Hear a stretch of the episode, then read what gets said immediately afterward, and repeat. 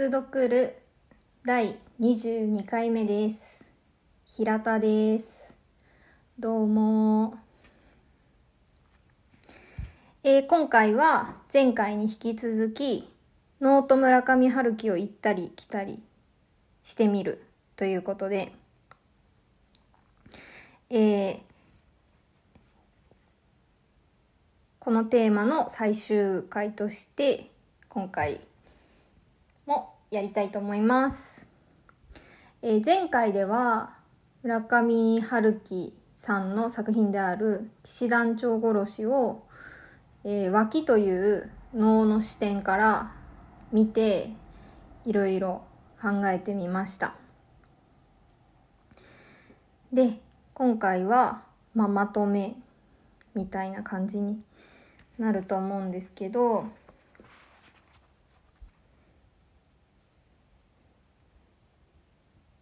えー前回ではちょっとあの言い忘れていたことがあってあの補足をすると、えー騎士団長殺しという話はその主人公私という人が、まあ、脇という、まあ、役割を担っている風にも読めるっていう話をしたんですけど一方でしては何なのかっていうと大きなしてというと、えー、天田智彦自身におそらく当たるんだと思われます。えー彼が描いた騎士団長殺しという絵が最終的に主人公である私という人の手によってうん消化されるというか成仏するというか そういうその天田智彦がこの世に残している執念というか未練みたいなものを主人公は、えー最終的に騎士団長を殺すということを、まあ、再現して見せることによって彼、えー、と天田智彦の魂の弔弔いみたいなものをすることになります。はい、なのでまあそういうところの構図としても、まあ、脇としてっていうものは、ま、成立しているその騎士団長殺しの中でのかなと思います。で、えっと、脇について「異界を旅するの」の本の中で著者である安田さんはこういうふうに述べています。えー思いなすことによって古い世界を捨て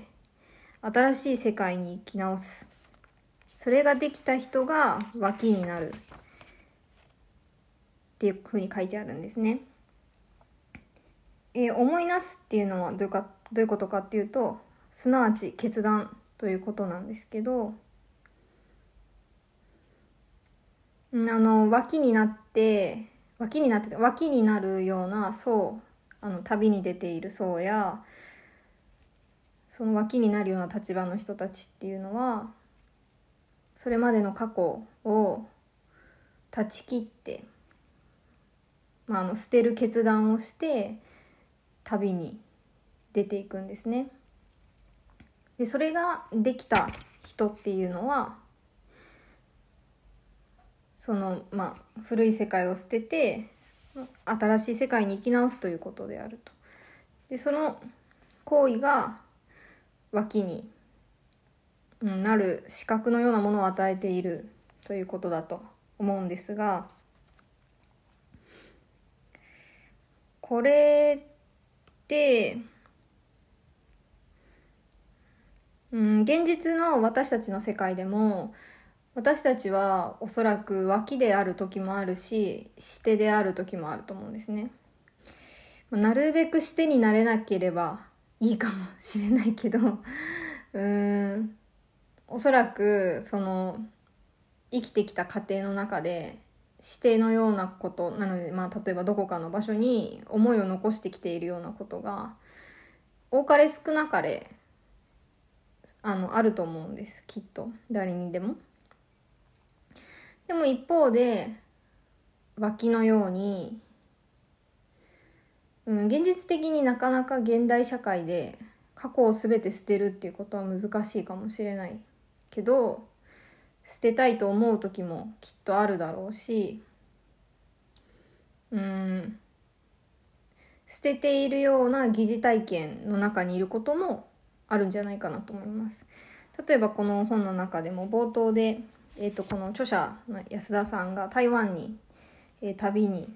まあ、お仕事で旅、まあ、旅かな旅に出られてるところが書かれてますが、まあ、海外海外というかえ、ー、となんで、まあ、日本ではない国に行くっていうことは日本で生まれて日本語を母語としている人にとってはある意味では自分自身をうん、捨てているというか無名になっている状態に近いのではないかと思います。でそういう時にふと不思議なことが起こったりする。えー、うん、私も何年か前にえっとカナダのバンクーバーに行った時にこれほどではないけど面白い経験をしました。えー、それは、えっ、とですね、その時は私初めて海外に行ったんですね。それまで行ったことがなくて、えー、23歳ぐらいかな？5年ぐらい前のことですが初めて海外に行って、まあ、ろくに英語も喋れなかったのでうんなんというか自分が丸裸になってるみたいな気持ちでいました。なのですごく不安だったしすごくなんていうか心もとないっていうのかな。自分がの中心がフラフラしてるみたいな感じ。でも一方ですごくなんというか自由というか何でもできるようなよくわからない自信みたいなものを同時に感じていたことを今でもよく覚えています。でそんな時にえっ、ー、とあるカフェで、まあ、本を読んでいたんですね。で私そこのカフェはすごい通っててその滞在してる間に2ヶ月ぐらい滞在してたんですけどで店員さんたちとも顔なじみになってちょこちょこ話をいろいろしたりとかするような中にもなったんですがそこのカフェで本を読んでいた時にそこの、まあ、BGM でかかっていた音楽がすごく素敵で素敵でというかすごく好きな好きなっていうか なんていうのかな。うん。なんか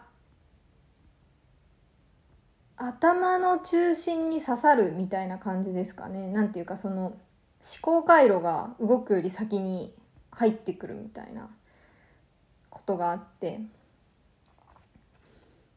でこの音楽何なんだろうって思ったんですけどその時はそのまだ店員さんたちともそんなに喋るような感じではなくってでもちろん英語も全然できなくて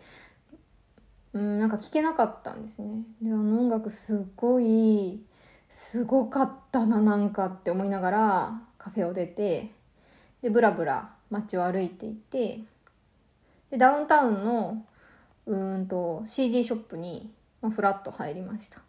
その時はあの別のアーティストの CD を探していてで、まあ、お目当ての CD を見つけて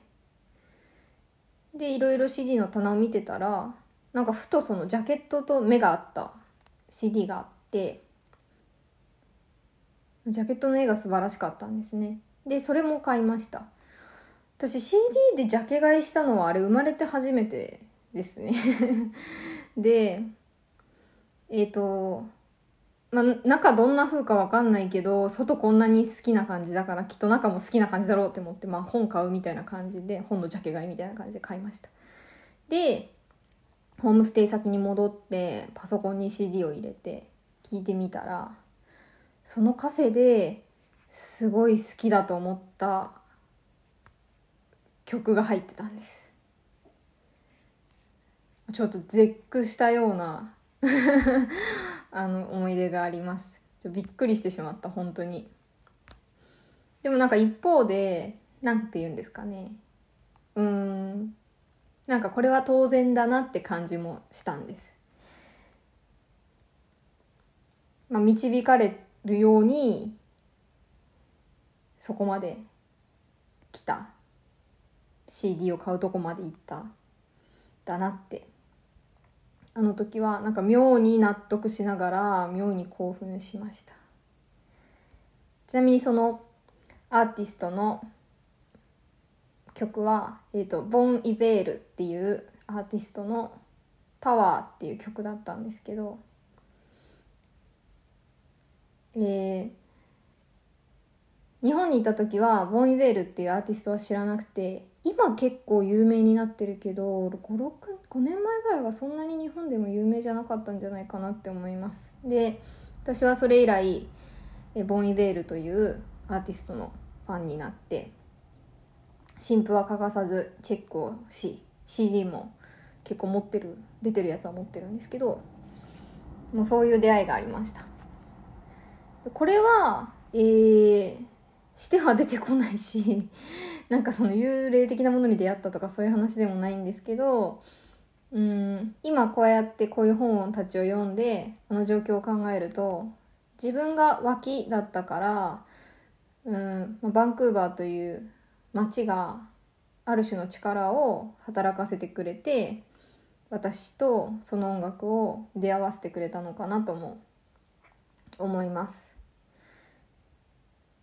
しうんそんないつもいつもじゃなくていいからでもそういう出会いというかそういう場の力に巻き込まれるような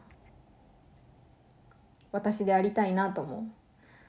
思うんですけど、まあ、そうやって、えー、脇としてっていうのは行き来することが私たちの人生の中にもあるんじゃないかなって思いますでもそういう時にこういう本たちを読んでいるとうんもし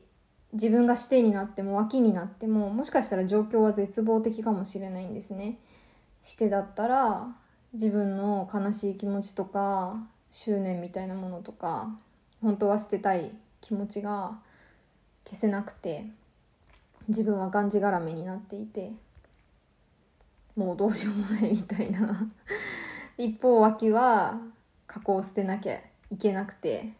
自分で決断したもののお先真っ暗じゃないかこりゃっていう、まあ、絶望的な状況かもしれないけどこういう本を読んでいるとそれはもしかしたら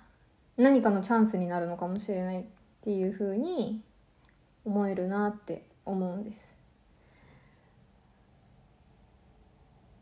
なかなかそんなうまく運ばないかもしれないけどそうやって思えるだけでも、うん、状況はより豊かなものになるのではないかなって私は思います。はい、というわけで第4回にわたって異界を旅するの脇という存在というお話と騎士団長殺しというお話を行ったり来たりしてみました。は